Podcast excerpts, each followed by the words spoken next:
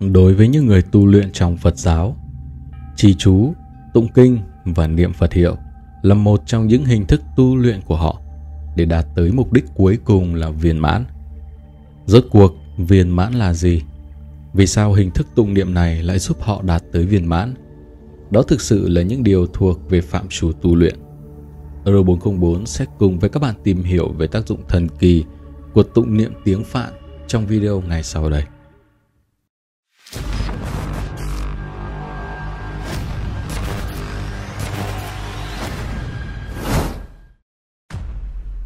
Hiệu ứng tiếng Phạn là gì? Mới đây, các nhà nghiên cứu cũng mới phát hiện và xác nhận trì chú tiếng Phạn có tác dụng cải thiện não bộ và tăng cường trí nhớ cùng khả năng tư duy. Họ gọi đó là hiệu ứng tiếng Phạn. Ngoài ra, người ta cũng xác nhận tụng kinh còn có tác dụng chữa bệnh cho cơ thể và tâm trí. Thuật ngữ hiệu ứng tiếng Phạn do nhà thần kinh học James Hartzell đặt ra. Chính ông là người đã phát hiện ra việc ghi nhớ và đọc thuộc lòng các từ, cụm từ cổ được gọi là thần chú giúp tăng cường trí nhớ và tư duy. Học cách tụng chú cũng không hề đơn giản, đòi hỏi phải bỏ thời gian, tận tâm, chăm chỉ và nỗ lực. Ở Ấn Độ, các học giả tiếng Phạn bắt đầu học các văn bản cổ từ khi còn nhỏ. Đọc một văn bản tiếng Phạn cổ có thể mất đến 6 giờ. Những người lắng nghe có thể hưởng thụ, tiếp nhận nhiều kiến thức. Còn những người tụng những văn bản này bỗng phát hiện ra rằng nó có tác dụng kinh ngạc đối với não bộ. Tiến sĩ Hartzell rất quan tâm đến tiếng Phạn. Ông còn là nhà nghiên cứu sau tiến sĩ tại Trung tâm Basque của Tây Ban Nha chuyên về nhận thức, não bộ và ngôn ngữ. Nhà thần kinh học này đã tiến hành nghiên cứu quét não các học giả tiếng Phạn bằng phương pháp cộng hưởng từ tại Trung tâm Quốc gia về nghiên cứu thần kinh não bộ của Ấn Độ. Khi nghiên cứu hình ảnh chụp MRI não bộ của các học giả Ấn Độ, những người cũng là tu sĩ đã từng học bằng tiếng Phạn cũng như triết học Ấn Độ và đạo Hindu ông phát hiện ra não bộ của họ lớn hơn đáng kể so với não của những người đối chứng, với hơn 10% chất xám trên cả hai bán cầu đại não. Thậm chí độ dày của vỏ não cũng hơn hẳn so với bình thường. Mặc dù nền tảng tế bào chính xác của phép đo chất xám và độ dày vỏ não vẫn đang được kiểm tra thêm, thế nhưng các nhà nghiên cứu nhận ra sự gia tăng các chỉ số này liên tục có mối tương quan đến sự nâng cao các chức năng nhận thức. Vậy có phải tất cả các hình thức tụng kinh đều tốt cho não bộ hay không? Cần phải nói thêm rằng lợi ích của việc tụng kinh không chỉ giới hạn ở tiếng Phạn. Khoảng 50 năm trước, Alfred Tomatis, một nhà khoa học người Pháp, đã phát hiện ra các tu sĩ dòng Benedictine tụng kinh tiếng Gregorian cũng có trí nhớ đặc biệt không kém. Các tu sĩ Thiên Chúa giáo thường tụng kinh đến 8 giờ một ngày. Khi lịch tụng kinh bị thay đổi hay bị ngừng bởi một vị trường giáo mới họ thường trở nên mệt mỏi, thậm chí rơi vào tình trạng thiếu ngủ. Nhưng ngay sau khi việc tụng niệm quay lại thời gian như bình thường, năng lượng của họ lập tức sung mãn trở lại. Quan sát hành vi này, Tomatis kết luận rằng tụng kinh thực sự mang lại năng lượng cho cơ thể và não bộ. Tất nhiên đối với người bình thường không phải là người tu luyện chuyên nghiệp như các tu sĩ thì việc tụng kinh kéo dài hàng giờ là một điều không thể. Nhưng nếu có thể mỗi ngày dành ra vài chục phút chắc hẳn bạn sẽ thấy đó có sự cải thiện não bộ đáng kinh ngạc. Càng có tuổi, việc rèn luyện trí não càng trở nên quan trọng không kém so với việc rèn luyện thân thể. Bởi não bộ cũng bị thoái hóa theo thời gian. Khi chúng ta già đi, việc ghi nhớ trở nên khó khăn và tốn thời gian hơn bao giờ hết. Tụng kinh trì chú là một biện pháp có thể giúp cải thiện vấn đề này một cách rõ rệt. Ngoài ra, còn có một số phương pháp giúp tăng cường trí nhớ và não bộ khác có thể kể tên như kỹ thuật Richard Feynman. Kỹ thuật Feynman là một phương pháp giúp chúng ta ghi nhớ những gì đã đọc bằng cách sử dụng các khái niệm liên kết và xây dựng.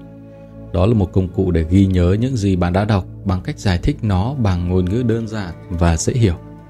Hơn nữa, nghe nhạc cũng là một cách dễ dàng và hiệu quả giúp bạn cải thiện trí nhớ. Các lịch sử ghi chép cho thấy, người Hy Lạp cổ đại và La Mã có khả năng ghi nhớ nội dung của những bài phát biểu kéo dài hàng giờ đồng hồ. Trên thực tế, họ dựa vào phương pháp Loci được mô tả trong cuốn sách cổ độc đáo tên là Rhetorica ad Herennium. Đây được coi là cuốn sách đầu tiên về nghệ thuật ghi nhớ. Cuốn sách này được cho là của tác giả Cicero, một luật sư, một nhà hùng biện hay nhà chính trị gia và triết gia người La Mã. Đây là cuốn sách phổ biến nhất về hùng biện trong thời Trung Cổ và thời kỳ Phục Hưng các nhà khoa học khẳng định phương pháp Loci thực sự có lợi cho bộ não. Những người đã thử nghiệm phương pháp Loci nói rằng cuốn sách đã giúp họ cải thiện trí nhớ một cách rõ rệt.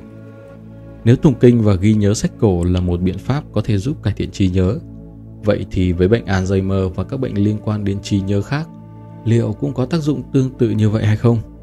Có lẽ câu hỏi cần đến sự giúp đỡ của các nghiên cứu khoa học tương lai đưa ra trả lời.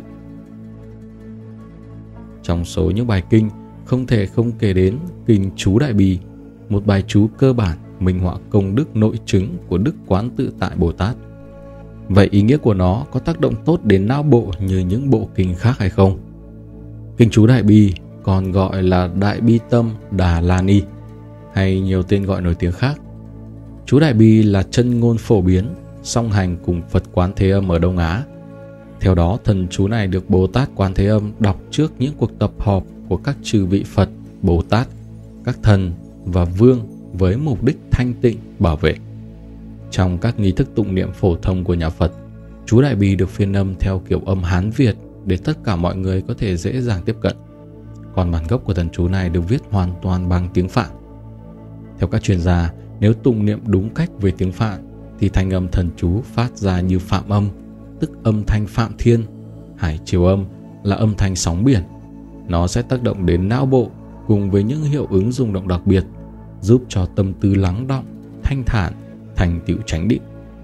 Tuy nhiên, việc tụng kinh chú Đại Bi không bắt buộc phải tụng cho đúng âm giọng tiếng Phạn hay tiếng Việt.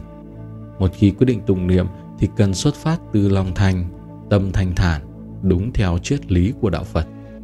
Theo quan niệm trong đạo Phật thì bản kinh chú Đại Bi hướng con người đến những điều thiện lành. Việc tụng trì sẽ mang đến 15 điều lành. Ngoài ra còn có 15 điều hoạnh tử bức hại cần phải tránh xa. Kinh chú Đại Bi được xuất phát từ tâm đại bi của Bồ Tát Quan Thế Âm đối với chúng sinh. Ngài muốn cho chúng sinh được thành tựu tất cả thiện căn, tiêu tan mọi sự sợ hãi và đủ đầy những điều mong cầu. Chính vì vậy, việc tụng kinh trì niệm chú Đại Bi thành tâm còn giúp con người hóa giải mọi nghiệp chướng, tiêu trừ mọi ý nghĩ sâu xa, hưởng nhận phước đức và khi trở về với cõi chết thì sinh cực lạc. Ngoài ra, trì niệm chú Đại Bi một cách tự nguyện là cách giúp chúng ta thanh tịnh tâm hồn, giải tỏa những phiền não. Khi tâm ta thành tịnh thì tự khắc tâm sinh tướng, mọi chuyện không hay sẽ được giải quyết một cách êm đẹp. Tác dụng tốt là vậy, nhưng khi trì niệm chú Đại Bi, chúng ta có những điều gì phải lưu ý? Kinh chú Đại Bi không chỉ dành cho những ai tu luyện Phật Pháp, mà bất kỳ ai cũng có thể tụng niệm. Tuy nhiên, phải xuất phát từ tâm đại từ bi. Mỗi khi trì tụng thần chú này, chúng ta phải bắt đầu hướng tâm vào việc quán tưởng khơi dậy lòng xót thương với tất cả chúng sanh. Hay theo quan niệm của Phật học, để đạt được những ý nghĩa hướng thiện của chú Đại Bi, thì hành giả cần phải nghiêm khắc thực hiện những điều như luôn luôn gìn giữ giới hạnh, đặc biệt là sát, đạo, dâm, vọng, tuyệt đối kiêng cữ rượu thịt, hành, hẹ, tỏi, những loại thức ăn có mùi nồng. Hoặc cách tốt nhất là chư vị chúng sanh nên ăn chay, tuyệt đối giữ vệ sinh thân thể sạch sẽ, y phục trang nghiêm, lịch sự. Và trước khi thực hiện niệm trì chú phải đánh răng xúc miệng sạch sẽ. Trường hợp trước đó có đi đại tiện, tiểu tiện thì phải vệ sinh tay sạch sẽ trước khi trì tụng. Tuy nhiên với mục đích xuất phát từ sự tự nguyện nên hành giả có thể trì tụng bất cứ lúc nào mà điều kiện cho phép, chỉ cần thành tâm và không mưu cầu những điều bất thiện. Thường thì chú Đại Bi có thể là bài học Phật Pháp chuẩn mực dành cho những ai đã và đang muốn tu tập tại nhà, hoặc đơn giản chỉ để bạn tìm đến những điều thành tịnh, lòng hướng thiện và an lạc.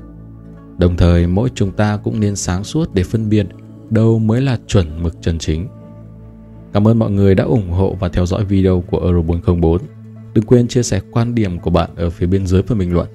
Còn bây giờ, xin chào và chúc các bạn sức khỏe, an toàn trong mùa dịch.